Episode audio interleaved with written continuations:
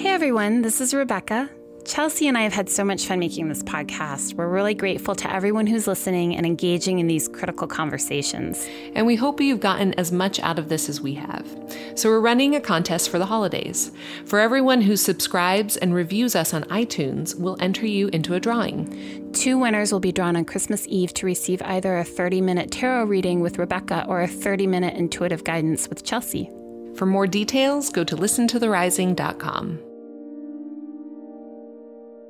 We want to know how can spirituality transform our social movements? And how can activism connect us to a life that embodies radical compassion? We'll ask these questions and more on The Rising Spirituality for Revolution.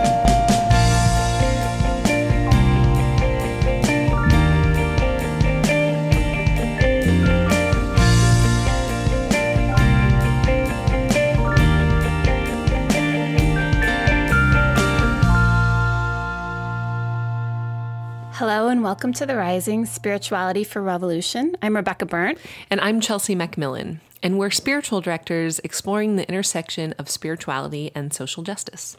So, um, this week is Thanksgiving, and today we're talking about anti racism as spiritual practice. And it's interesting because I don't think we necessarily planned to release this episode this week, but it seems like it's really appropriate to be talking about anti racism as a spiritual practice when we're celebrating this holiday of Thanksgiving that seems like um, it, it does have like sort of a spiritual foundation, and yet it's also really entwined with the history of colonization. And I'm just wondering, I know you had some thoughts about that, Chelsea. Yeah, well, just speaking to that, I just always feel really conflicted celebrating this this holiday um, after having you know, I don't know when it happened, but um, but years ago when I sort of awoke to the the actual stories behind the pilgrims and the way that they treated the natives and how it just uh, it started this whole history that we have of this country um, of white colonialists um, and the genocide of the native peoples who are already living here together and and, you know, I don't even know how much of the sort of traditional Thanksgiving story is actually true. You know, I think that there there are some accounts of some native folk helping out the white people, you know, the white pilgrims who had come, um, but they returned the favor by uh, by continuing to conquer the land and and and starting an entire history of this nation um, just putting down lots of people of color and native people and and going on to slavery and everything. And um, so yeah i just you know and but i like what you say about it being that there's sort of like this spiritual foundation to this to this holiday that it's really you know it's not a religious holiday it's based in in this really great practice of gratitude and mm-hmm. and and i also think that's really important um, and how i think cultivating a real uh, practice of gratitude can actually um, can lay a foundation for a much better worldview and like coming from a like a rich place of abundance and a spirit of generosity that I think is really mm-hmm. important in in in our work, you know, in the work that we're doing in the world, and um, and how we treat other people, and um, how we want to share what we do have. You know, when we concentrate on what we have to give,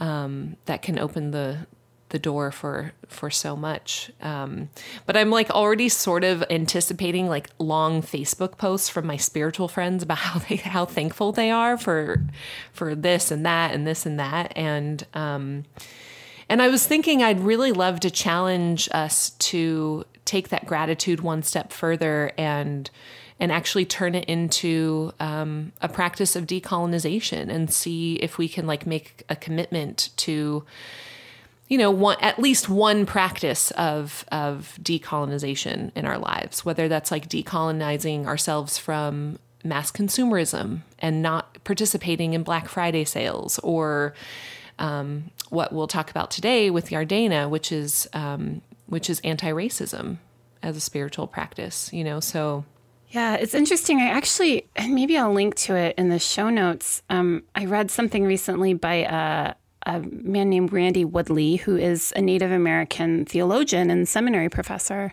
who talked about why he celebrates Thanksgiving, but also like how he's very intentional about it as as a Native American man. And um, mm. uh, anyway, I thought it really gave like an interesting perspective, and like um, he was doing it with a real um, intention of like helping the rest of us sort of uh, examine how we celebrate Thanksgiving. Mm, I'd love to read that. Yeah. That sounds really interesting. So today we're talking to Jardana Peacock about anti-racism as spiritual practice. Although the interview ends up going into some other places as well, um, because this is somebody who's doing a lot of work around um, developing a different sort of culture within activism and organizing. And you and I were both really struck by just her presence and her energy and how different it is from a lot of the other activists that we know. Yeah, I thought that, um, you know, I've been in a lot of activist circles and it can be really super high energy. yeah. and like almost to the point of like manic, you know, it's just like yes. sometimes being in a pep rally all the time. and and and there's definitely something to be said for that and and really getting people um you know energized and and mobilized and and that that can be really important but for a lot of us, um, it can be, especially for introverts, you know, people are a little more like, you know, need some time to refill. Um, it can be really depleting. Actually, you yeah. know, I say that, and even as like, I consider myself as an extrovert, and like, I find it really depleting. I helped organize a rally right after Trump's inauguration, and and it was really exciting but i just i got like really swept up in the high energy of it and then i was just like out afterward. Like yeah. I just crashed and felt so empty and and and if so if there's not something like after that to kind of keep you going, you know, then I I think that I mean we see this in in a lot of um, organizations and activist culture in general that there's so much burnout. Yeah. And so I think Jardana has brought a lot of, uh, she's a yoga teacher and she um, started bringing a lot of that healing aspect to her organizing work. And um, yeah. um, so, I, yeah, I think we were both really struck by that. Yeah, I mean, I've had I've had these experiences. You know, I I think people kind of understand, like a lot of the activists that I've known, um, and and I'm not, you know, like I'm someone who's like been in these circles and I've been on the periphery of these communities without being an organizer myself. Mm-hmm. Um, but what I've seen is that there's a lot of times a lot of lip service paid to the idea of like, yeah, we need to slow down, we need to, mm. we need to like take care of ourselves. But there's, uh, it's not embodied in mm-hmm. people's lives. Like, there's not a real. Um, it, it seems like it's like an idea that people can acknowledge without really understanding how to make it happen. And I remember mm-hmm. being in a training one time where I was just you know, I was feeling very dysregulated for a number of reasons, but I remember thinking like maybe it's just me, maybe there's something wrong with me, maybe it's because I'm an introvert or this just isn't my scene. And it's interesting because I I later talked to some other people who were coming from a more spiritual perspective who had uh, been to some of the same trainings and just said, yeah, like there was a lot of really great information and there were a lot of really good things there, but there was something about the energy that was just too intense and very dysregulating. And like you said, the pep rally, the like rah, rah, rah, rah, rah, and it felt um, a little ungrounded. Ungrounded, yeah. I think is that. And, and one of the things I realized is that, you know, a lot of people who are organizers are actually very gifted at, um, and I don't mean this in a bad way when I say manipulating, but sort of, um, yeah, sort of like working with other people's energy. Mm-hmm. Um, and there and there's a there's a real gift to being able to like get people excited and to like raise the sort of um, raise that energy, you know, um, and get people like into that really excited state. But it is excitement is a high arousal state, and on a physiological level, excitement and anxiety are essentially the same thing. It's just whether we experience it uh, as something positive or negative. And in a way, um, when we are when we're like creating so much of that energy, that like high arousal, like let's get excited, let's go, go, go, go, go um, when you're doing that regularly and, and that becomes the default mode of orientation, that's something that on a physiological and emotional, psychological, and spiritual level, I don't think is tremendously sustainable. Mm-hmm. Um, and so I, I was really, yeah, I, like you, I was really struck by um, Jardana just even listening back over the recording that we made um, in preparation for this introduction, I was like, wow, she really has a very different energy. Mm-hmm. And I really am excited to see what she's going to bring into activist and organizing culture. Me too. Uh, okay. Yeah. So here's our interview with Jardana.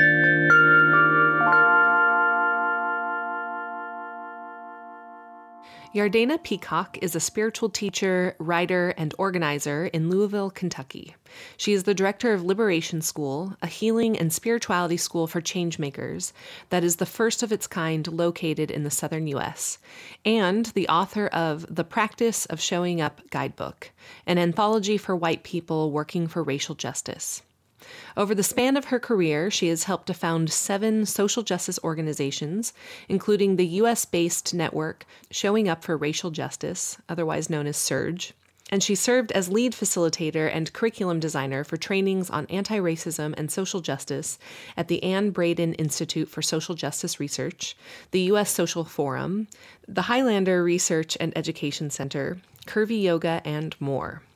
Jardana is also a 500 hour certified yoga practitioner and teacher, having studied traditional yoga and holistic healing for over 15 years. Welcome, Jardana. Thanks. Thanks so much for being with us. Yeah, thanks for having me. Jardana. I'm wondering if you can tell us your story. Um, we're interested in what brought you to social justice and anti racist work, and, and how does some of your healing practices play into that? Well, I get asked this question a lot. I'm always trying to figure out where to start. Um, I think I'll start my 20s. I moved to Tucson, Arizona for a period of time and was working with young people in South South Tucson, a Latinx neighborhood, and really got burnt out um, and overwhelmed and became really hopeless in in working and organizing with those folks um, because of the amount of violence uh, in the community, the amount of police brutality, and young people were dying. And I had a yoga practice at the time. I was also uh, heavily into you know drugs and alcohol as a coping mechanism for trauma, my own personal trauma, but also the trauma of the work and completely completely broke and moved back to Kentucky. It took a year, you know, just to recover and started work went to Northern Kentucky University where I met a woman by the name of Anne Braden, who is a white anti-racist woman um, from Kentucky, from Louisville, Kentucky, uh, who was really the first person who gave me a language for kind of what happened in in that moment when I broke when I broke down in Tucson uh, gave me the language for oppression and for whiteness and white supremacy and for trauma, although she didn't call it call it that at the time, and invited me to step into into joining her and, and other students on campus who were organizing for racial justice. And just there was a lot of hope in that. And so i stepped into that and she brought me to louisville kentucky um, in the year that she transitioned from this physical world. And I was adopted into a social justice community that really brought me up um, in my organizing work and my racial justice consciousness and my anti racism with folks who, you know, have also helped found SURJ and were, you know, the beginning thinkers of SURJ, like Pam McMichael and Carla Wallace um, here in Louisville. So that's a little bit about how I kind of came into organizing work and, and, social justice consciousness. Again, alongside this journey, I was practicing yoga and I'm very interested in holistic healing and kind of getting anything I could around it um, to deal with my own pain and trauma um, from childhood. And then in that exploration and in this merging between like that world and my social justice world folks uh, activists and change makers and comrades that i was working with were asking for healing and asking me to lead healing sessions and healing accompaniment and hold them in their own trauma. And i guess i'll stop there. I could say a lot more but that was kind of the the beginning seeds for for what i do really now I'm wondering if you can tell us a little bit more about what you mean by anti racism for people who aren't familiar with that term and why you feel like why is that kind of a necessary term and why I'm wondering too how how specifically did discovering that framework or that sort of way of being speak to the experiences that you had in Tucson. Mm-hmm. You know, anti racism ah, is such an important term for me. And I've had a lot of debates, especially with white spiritual practitioners around this, because folks have said, well, I'm not anti anything. Um, like anti is is to be against and you know we can't be against if we're gonna you know step into enlightenment and for me i'm like well you know most spiritual traditions have at its very core non-violence that's a non thing it's not like um, we, we take a stand, you know, a, a moral, um, liberatory stance uh, around things. I, I guess i for me, anti-racism is an important term because it it's an active, it's a practice, it's an mm-hmm. active mm-hmm. um, something you're stepping into. You're saying this world that we live in is is full of racism. Mm-hmm. Racism exists within my body exists within my relationships with people, whether those are white white folks or people of color. Racism exists systemically in the world. I recognize that, mm-hmm. and I'm adopting an anti-racist approach, which mean which means I'm constantly, you know, and I mean constantly in the sense of like that's that's the goal to constantly be considering how am I working f- to uphold this racist system or how am I working to dismantle it? Mm-hmm. And so for me, it's a touchstone and a foundation. And for me, the language of, of white anti racism was huge. I mean, Anne, when Anne offered that up, it completely, it was one of those identify, identity shifts, you know, complete breaking open. Because before that point, you know, when I was speaking about working, you know, with the young people in Tucson, there was just this kind of unspoken you just figure it out. Um, you figure out how to how to do this. And you're this white person we know that. You know you're working in this latinx neighborhood we're accepting you and you're white. You look like the people that are killing us. You look like the people that mm-hmm. are the teachers who are giving us f's even though our you know our papers are are well written. Um, you look like that. And so for me and I think for a lot of white folks, there's this feeling of I'm white and I'm a bad person. And I have a lot of mm-hmm. guilt and shame around this whiteness. And when Anne Braden offered up this language, this understanding of anti racism, she was saying, Yes, you're white. However, you have a you have a, an opportunity now. You can choose uh, choose to step into a different kind of history. And that is white, you know, white anti-racism work, or you can go forth and and live in the privilege bubble um, and just uphold systems of oppression, which hurt all of us. They hurt you, and it's very, I mean, very connected to the reason why I completely burnt out and broke down in Tucson. Mm-hmm. I didn't have any practice or tools outside of my yoga practice, but I didn't have the systemic analysis of what was happening which was that I was overcome with guilt and shame and trauma about being white and, and not knowing how to change or shift anything when it seemed like the very people that were in the very systems, you know, that were were causing so much violence looked like me. It's, I'm wondering. Oh, go ahead, Chelsea.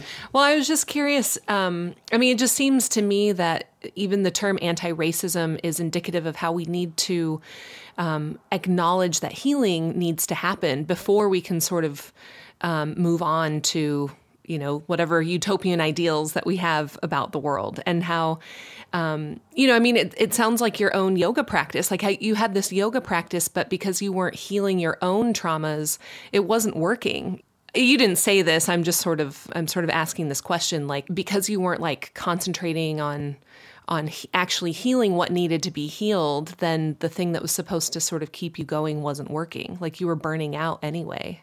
You know what i mean? Like it seems to me that there's sort of a, a correlation between those two things. Like we need to acknowledge that that there's pain and trauma to be healed. Absolutely. You know and i think that um, unfortunately, how how yoga is taught, and especially in the beginning years of my practice, you know, in a Western context, is often very very separate from the actual intentions of, of the liberatory practice of yoga, which is a deep going in. And the point of that going in is so that the out the outward action matches the transformative work that's happening internally that in, you know includes healing. And you know, at that time, you know, was skimming the surface of a lot of things, as, you know, a lot of us do. As white people, you know, especially, we have a lot of opportunity to, to skim the surface and to, to stay in, you know, a, a different world, not, not a world of reality, but a world of convenience and to avoid the pain. And again, I think this is why, you know, the debate about like, let's not talk about anti racism, let's not talk about you know, pain. Let's not talk about the hard stuff. You know, that's not spiritual. Um, for me, that that is that is very spiritual. I mean, spiritual bypassing when you don't have the deep conversations and don't do the deep work of dismantling internalized racism and supremacy and all of the things. Yeah, and you've talked about anti racism work as a spiritual practice. Can you say a little bit more about that? Yeah, I believe that for white folks, anti racism is so much the work of, of healing the trauma that we carry in our bones and tissue and blood from our ancestors. And if we're not going to address or change or shift how we're showing up as white people, then that will continue. So for me, anti racism, I mean, like I said before, it's a practice, you know, and for me, practice is about you show up to it and you make mistakes and you know you practice really good and then you fall off of it but you keep showing up to it over and over and over again. The more you show up to it the deeper you go the more you're held in that possibility of what's possible. And i think you lifted it up as this utopian world and i like to think about it as a beloved community. It's something we've not yet built and yet there's moments of it that we build all the time. Moments that people experience on their mats or on their cushions. People experience you know in their families or with friends, people experience outside in the natural world. And I feel like we need to knit together more of those moments of actually embodying liberation and how we are. And for me as a white person, that's about stepping in, claiming, naming, bringing other folks into this practice of anti racism as a spiritual path of healing, ancestral healing, and, and healing what this world could look like and who we can be in this world to return to our humanity and to return to the divinity that we are but have not yet actualized if we if we continue to deny that racism is real or that we're complicit in it unless we dismantle it. And i'm wondering Jardana if you can speak to a little bit the you talk about the trauma that white people that um, in anti-racist practice that dealing with our own trauma uh, around our own whiteness. And i'm wondering if you can speak to that because i can see a lot of people saying looking at that and saying well what white people are the ones in power. Like why do they have trauma? Why did why do they need to heal their trauma? Or, or why do we need to heal our trauma? Um, and can you talk a little bit more about that? Mm-hmm. so the tra- the trauma is both the trauma that we carry from the, the our history, you know, mm-hmm. from the founding of the U.S. and also you know the world and the way colonization is played out. The trauma of the perp, you know, the perpetrator, any kind of person who enacts violence on another one, usually there has been some violence that's been enacted upon them. Mm-hmm. And for mm-hmm. me, that's what white supremacy is. It's it's violence that has been enacted upon all of us and that we've maintained as white folks when we don't step out of that mm-hmm. and question and practice anti-racism. Uh, yeah, it's it's interesting because we've been having some conversations with other people, and and will be having these conversations on the podcast. But um, I think there's there's something there too uh, that seems like it can potentially be supportive to anti-racism about understanding that even as white people, we have our own indigenous identities that go way, way, way, way, way back that were sort of obliterated at some point by colonization, whether it was, you know, Celts being overrun by the Roman Empire or whatever it is. And um, understanding that that there is some of that trauma, not to sort of claim it as a as a well, we're just as oppressed as everyone else, but understanding that, that that that's there and that a lot of us have taken it and not necessarily of our own will, but because we've been born into systems where we that was all we knew. But we've we've carried that history of trauma and colonization and um, conquering, and then we've continued to enact it and um, and perpetrate it on other people.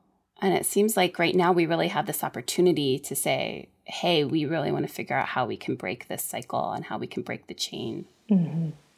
Absolutely. I mean, one of one of uh, white supremacy's greatest goals is to disconnect people from where they come from. And you get a group of folks in a room. Oftentimes, I'll lead, you know, cultural organizing or cultural based workshops, and you get a multiracial group in the room, and you ask them to do cultural sharing. People of color often have no problem sharing about their culture. White folks are like, I'm not sure what my culture is and I mean, that's that's a great win for white supremacy is not to know our roots and our heritage and where we come from and not to identify that there is a culture, you know, and, and currently it's, you know, often a culture that's toxic. But we can we can center healing and center a different way. Yeah, thank you for that, Jardana. I'm wondering if you can talk a little bit more about what some of those specific practices look like. Like, how does the practice of showing up to anti-racism um, look like for you on a in your daily life, and in the way that you um, you sort of organize? So, for one thing, I kind of like to think about it as a like a three three pronged approach. Like, there's your body, which which provides so much information for you all the time and getting connected to your body and being in your body and healing your body. And then there's the interpersonal, your relationships with others. And then there's the systemic. And so the culture happens in all those places too, right? Um, so a practice of, of being in our bodies is such a huge practice of being able to, to show up to anti racism. Because if we're in tune with our bodies when something happens that is challenging or hard, we experience that first there, right? You feel a little tension in your heart or, you know, a little tightness at your shoulder. So, observing that, being in your body and, and observing that that's happening, which is a, a great tool for, for being present and knowing that something's arising for you. Um, and then breathing, breathing into your body and regulating the stress response that occurs when you're being challenged or you're being called out or called in or whatever. But to be to be present, to keep showing up, um, and then you know interpersonally, I think um, first I again it really starts with grounding in the body. So like having the practice of being able to like ground in your body and know that like this is this is larger than you. Uh, for me, it's deeply ancestral work when when um, we're having challenge challenges across race and even with other white folks. Um, and before, I mean, over time and time and time again, you know, is avoidance or not to talk about or not to hold space with each other around hard things. For example, you know, if someone says, "Oh, you just did that thing," and that was like really that was really racist, or that that really hurt me. to be able to show up and to go deep into that conversation, a bit of like a tunneling in, I like to think about, and locating in the body the place of pain and breathing into it and going into it and finding the seed that exists beyond the surface tension or the surface um, pain. There's a deeper pain in conversations with other, or holding space with other folks, especially around conflict. This is an opportunity to tunnel in together. Again, I think there has to be a lot of work that's done. You just don't do this with someone you've just met, you know? Right. um, but I think just, I think observing is like so key. Um, I mean, example, you know, recently had a conflict with someone and, you know, tried to address it a few times, and that person really just didn't want to address it with me. And a very white culture response, you know, and, and a kind of habit or way of being. I want everybody to like me and I want to, to resolve this and tie it up in a bow, check it off the list, you know? And this person was resistant to that. And so for me, it was about letting go and giving them the space. They just didn't want to have resolve. And instead of pushing or pushing myself on them, it was just observing that that was happening, that I was desiring that, and the person was desiring something different. And then to step back and trust that that's what they needed and that's what I needed. And samskaras are the seeds of of behavior, habits, ways of being that they keep us in a rut or a way of being. And sometimes they can be good and sometimes they're they're not. But the idea, you know, part of yoga uh, practice is to is to unroot the samskaras that block you or keep you away from your dharma or living into your your divine purpose in the world, um, to being the best and fullest person, sacred being that you can be. And I don't even know why I was talking about this now because I get caught up. But um, I guess I, th- I I think I consider a lot of, consider that a lot. That when I'm like hitting up against blocks or I'm hitting up against challenges in my you know anti-racism work, uh, or well, like how to be a better anti-racism person, or like in my interpersonal relationships, or or when I'm kind of going into a deeper transformation around like what does it mean to be a white person in this world right now a lot of that for me is around samskaras. And I think it was Nikki Meyer who wrote something, it was called like the samskaras of isms. And and I wrote something around like karma and, and racism for white folks. And so I think a lot about it is like whiteness, white culture, white supremacy as some samskaras within white people's beings that we have to constantly unroot and reroute into a different way anyway, I think about it as samskaras that we have to unroot those. And so practice helps us do that. Um, and those practices can look a lot of different ways, but oftentimes um, for me, that's about ritual and ceremony and creating altars, um, doing a lot of listening in for, for spiritual direction. Are there any practices from your lineage or heritage that you call upon for this kind of work? Yes. My background is um, Irish, Welsh, Scot, Italian, etc., etc. and where'd you get a name like Peacock? it's English. oh, really? Wow. I guess that makes sense. Um, and I know a lot about my Italian um, side of the family because that's my mother's, the maternal side, and my father wasn't in my life much. So I know less about less about the other side. Um, what I've come to recently understand, though, is is more of a felt spiritual connection and sense. Um, like I'm often given things, and I'm not sure where they come from, and I believe that they're passed down uh, ancestrally.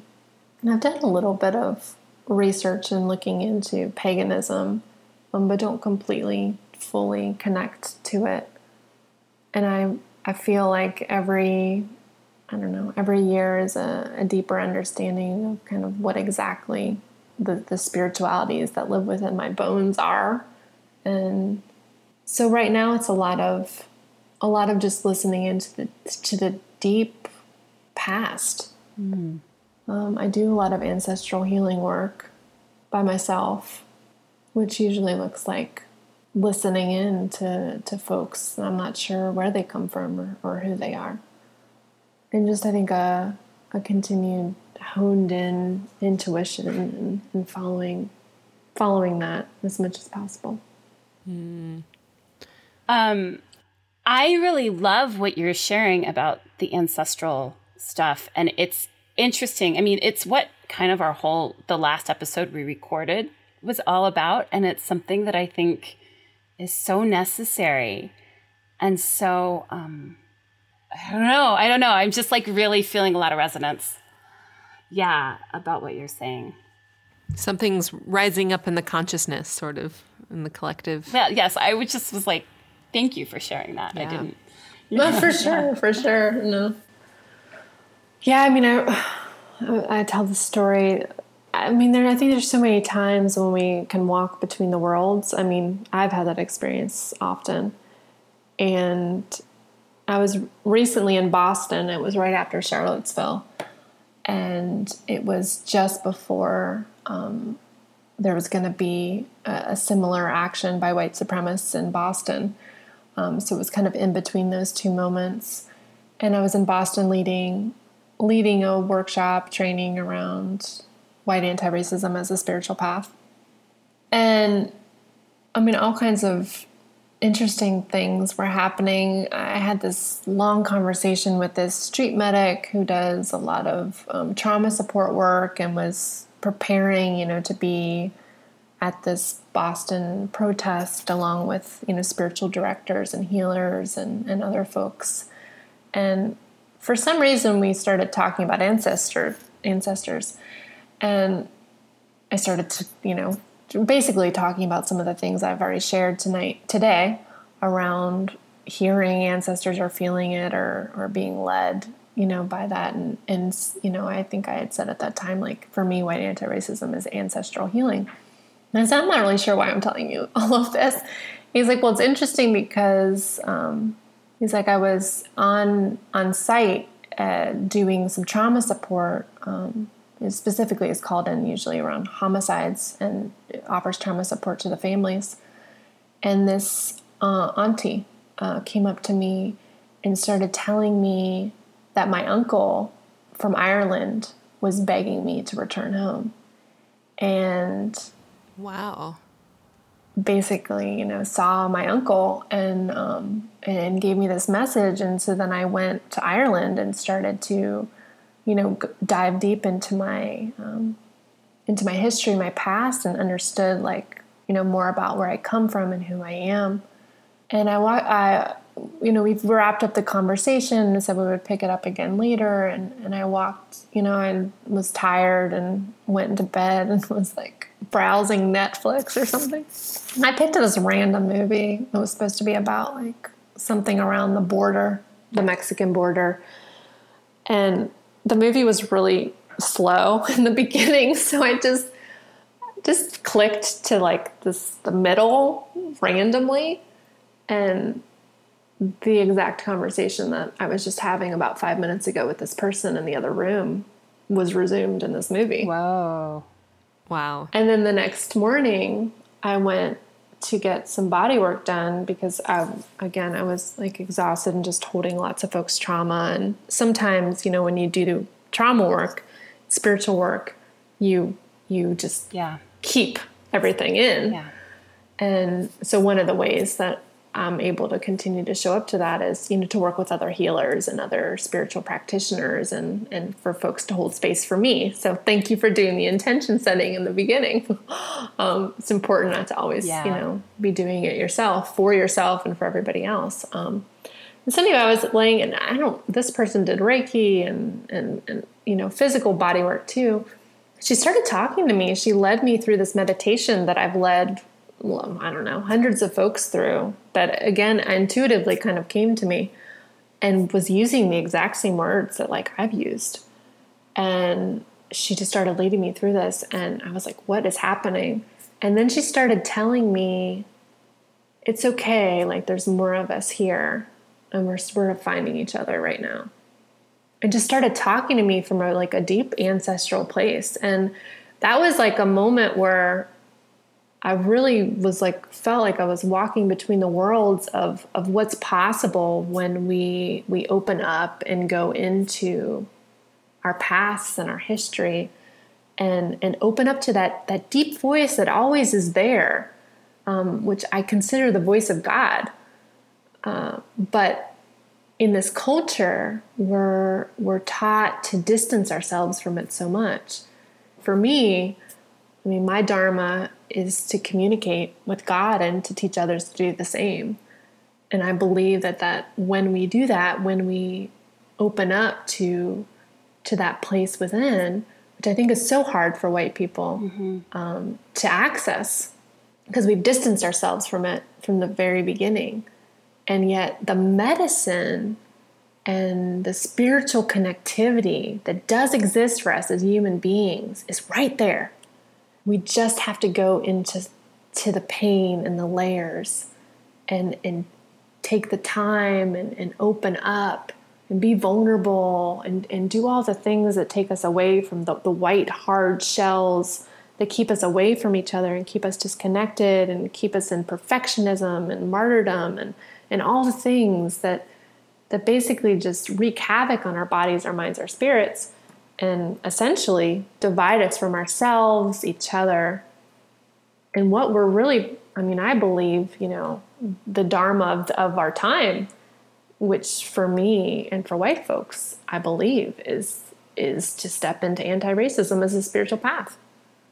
I'm so curious to know about your journey of sort of bringing this work to activists because I feel like, although I definitely see it growing, um, I still have friends who are like, you know, a lot of them are kind of like old school hardcore activists who are like totally not into anything woo woo. And if we were to like take a moment to like meditate for a minute before, you know, just silent meditation before we started something or to like set an intention or, um, you know, talk about anything that, that sounds even remotely spiritual, they're like, no, this is like woo woo bullshit, you know? Mm-hmm. So I'm just wondering like if, like how your journey has been around that. Um, you know, coming out of the spiritual closet?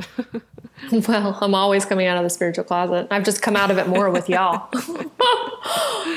um, this is this is the tell all episode I mean, that's pretty much how I roll. So I'm not surprised. Um, you know, I, as you move through culture, you know, you use different language for things. You know, and um, and for me, it's about deep listening. I mean, that's a real core uh, tenet of cultural organizing that we deeply listen um, when we're moving in and out of culture, in and out of space and community. And so, if folks are coming to me, you know, in the beginning, how it was is, oh, I, you know, I have this physical tension in my hip. Like, what should I do about it? What kind of yoga pose can we do? Um, or, oh, you eat healthy. Like, what's what should I be eating? Like this thing is happening. You know, it's like you just mm-hmm. use the language that people are giving you.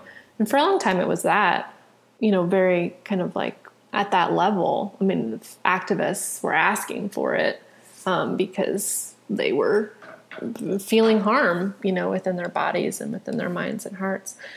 And then I think, you know, over the last few years, love, you know, has often been the language. Like, how do we create a culture mm. of love and care? I mean, people want to have a culture of love and care.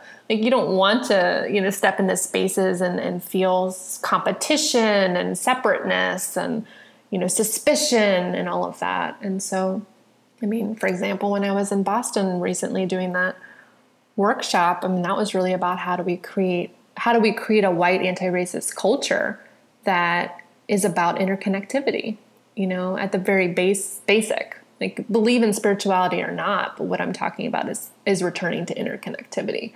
And folks want to feel connected. They don't want to be in isolation. They want to be connected and it's i mean it's a deep human yearning. So oftentimes i'll talk about it you know in that way. Um, i mean some of the things i've been sharing right here like i really don't share very often i'm not sure who your audience is but um, i don't often share it very often but i did just you know, participate in the Liberation School leadership retreat at the Highlander Research and Education Center. Um, and Liberation School is a a nine month holistic healing spiritual school um, that really came to me in meditation and, and came to me in practice about 10 years ago um, and has you know finally manifested in the world with the with the help of an amazing lead, organizing leadership team um, mostly of folks in the south. And that experience was something like i've never experienced before because it's specifically for folks that identify as spiritual mm. and identify as healers and identify as activists and organizers.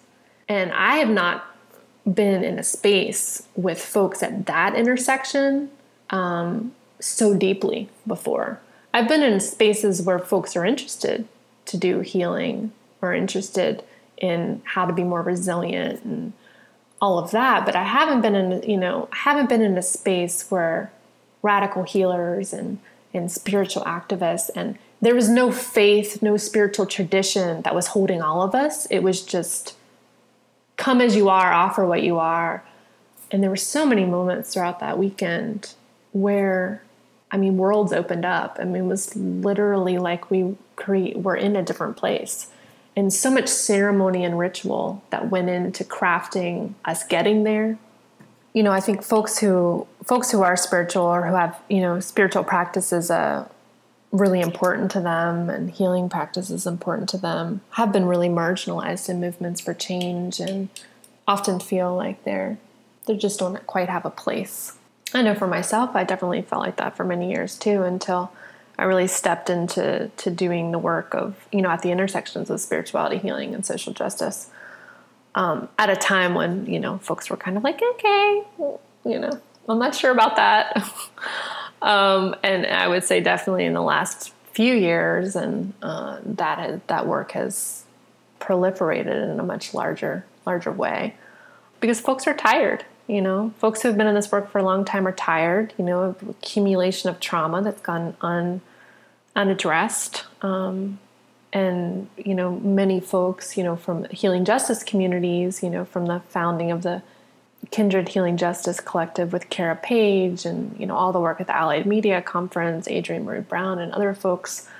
Um, you know, have really been calling for centering healing in our movements for change and the leadership of cultural organizers in the South, Safara Waller Muhammad and Ebony Noelle Golden and, and many, many others, um, which I, you know, and I believe in looking at history, culture, art, healing has been integral, you know, since the beginning of time in organizing work, but it's often not acknowledged as such. It's um, it's the side, the side note and yet in southern organizing it's very key. I mean it's gathering together around a meal. It's building relationships. It's taking care of each other's kids. It's you know singing together. It's playing music together. It's um, it's creating art together. Uh, and, and, what that does is it, it helps us step into the radical imagination again moving back to the beginning of this conversation of the world not yet realized.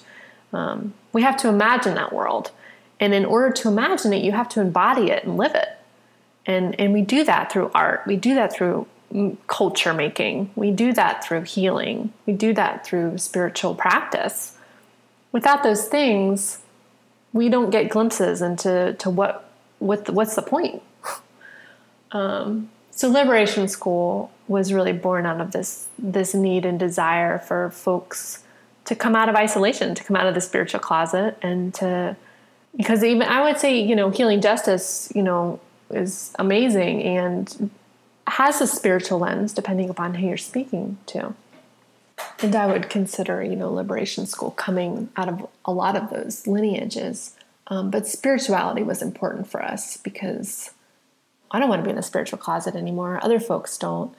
And and to find each other, to to be able to gather in space, you know, to heal, to to practice, to learn across tradition, and to learn across healing practices across region, um, you know, in the South and and virtually over this nine months, you know, is is a bit a big inquiry. Like, how do we do that? How do we center spirituality and healing for our movements for change? Because, I mean, what I've seen and what others have seen and believe is that we have to center that um, we, because it fortifies our beings and it connects us to to what's possible. And without that, you know, burnout, trauma, overwhelm, you know, wins. I mean, which that's all connected to systems of oppression. I mean, that's for me why why those things exist to the extent that they do. Yeah, it's amazing all of these um you know, it's just that relationship between the inner and the outer, and it's happening on all levels. And um, as we're doing our own work and our own personal transformation and our social transformation, you know, our work in in the collective transformation and healing. Um, so it sounds like you're working on that on all levels, and it's just so beautiful to hear about all of the amazing work you've done and are doing, and um, and yeah, it's just really exciting to sort of get a peek at this uh, point in your journey and um, being a leader in that for many people.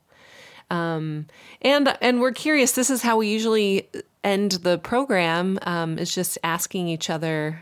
Well, should I maybe I should ask first, like if there's anything else we should touch on. Um, but it just kind of felt like a nice. Yeah, if there's anything that Jardana really wants to say, um, but otherwise we should probably go into into yeah the conclusion because I know she her time is limited.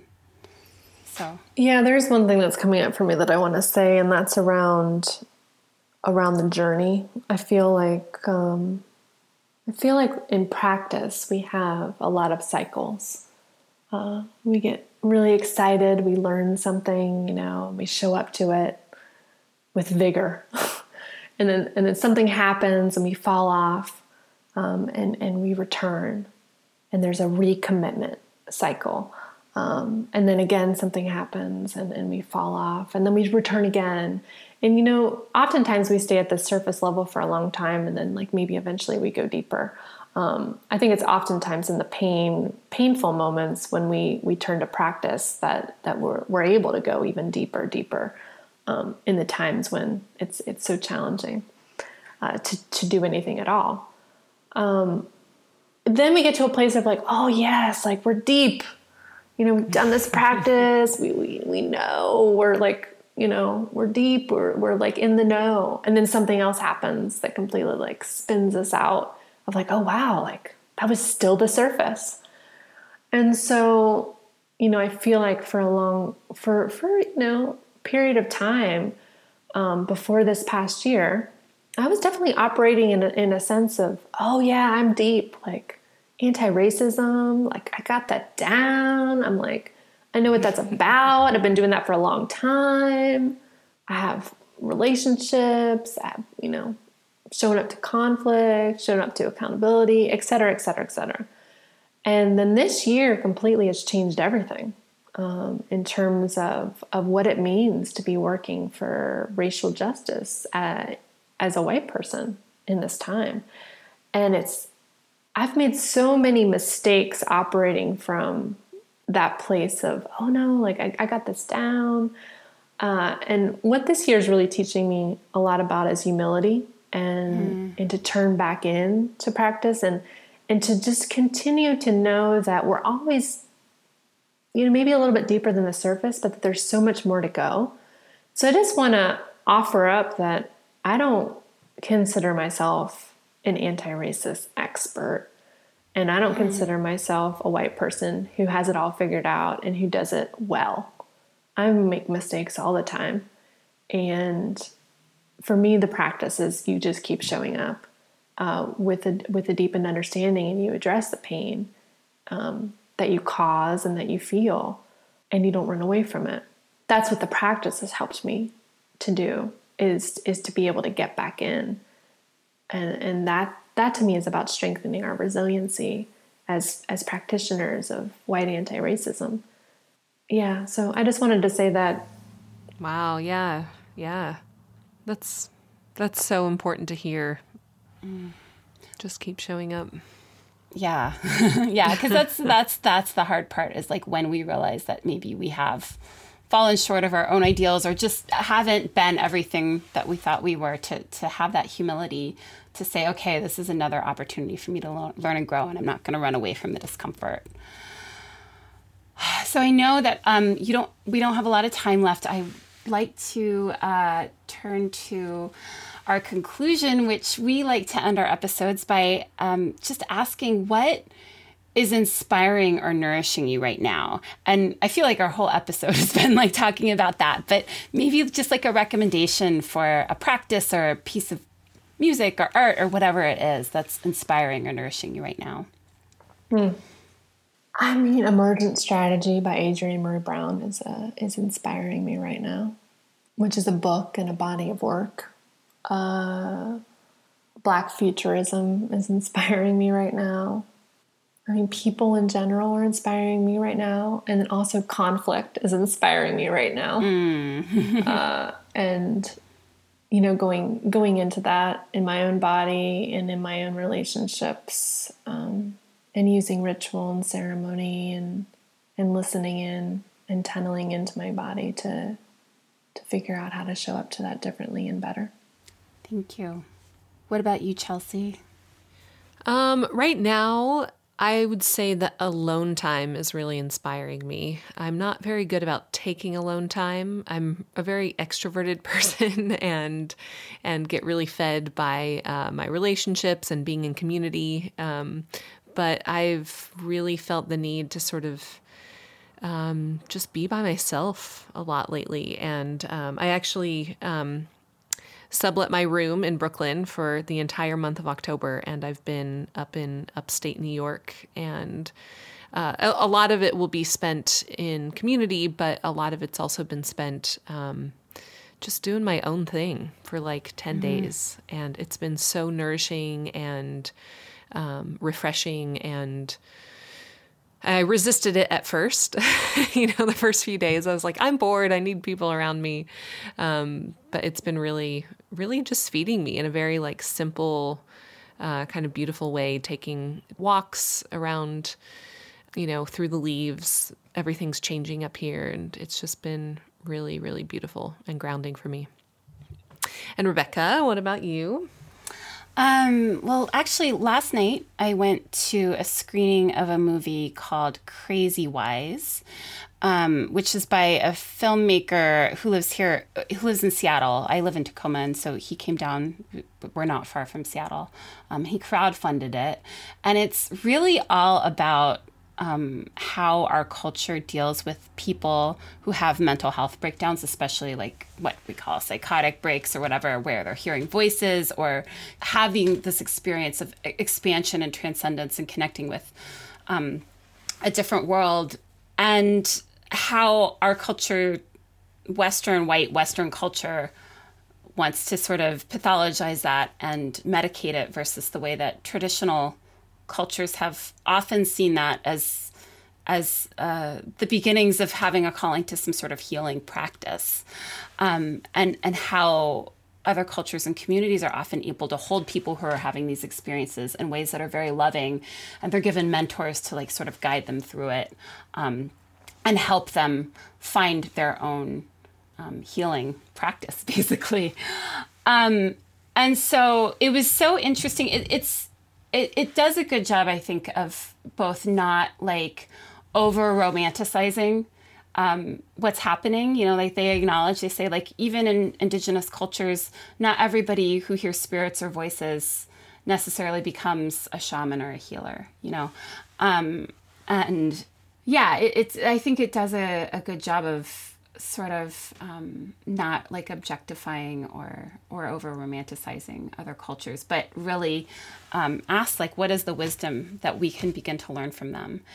And it was great because there was a really great turnout. There was like spiritual healers and psychics there. There were like mental health providers. There were mental health patients, um, and it, people whose lives have been touched by mental illness. And it was just a really great community discussion about like how do we begin to like build a different culture um, around some of these issues? And how do we like begin to to like create community that can sort of like guide people through some of these experiences? And um it was really cool. In fact, the filmmaker, his name is Phil Borges, was like, I really like Tacoma. Like, this is a great place. so it was super, uh, that was just super nourishing to be part of like a, a, just a cool community event like that. And I recommend the movie. You can check it out. I think it's, um, if you Google it, Crazy Wise Movie, it's online. Great. Thanks. All right. Well, yeah. Thank you for being here, Jardana. Um, we really, really appreciated it and uh, just excited for the work you're doing. Yeah, thank you so much. Thank you. I'm looking forward to staying connected. If you want to hear more episodes on spirituality and activism, check out listentotherising.com. And even better, subscribe to us on iTunes. You can also follow us on Facebook and Instagram. See you next time on The Rising.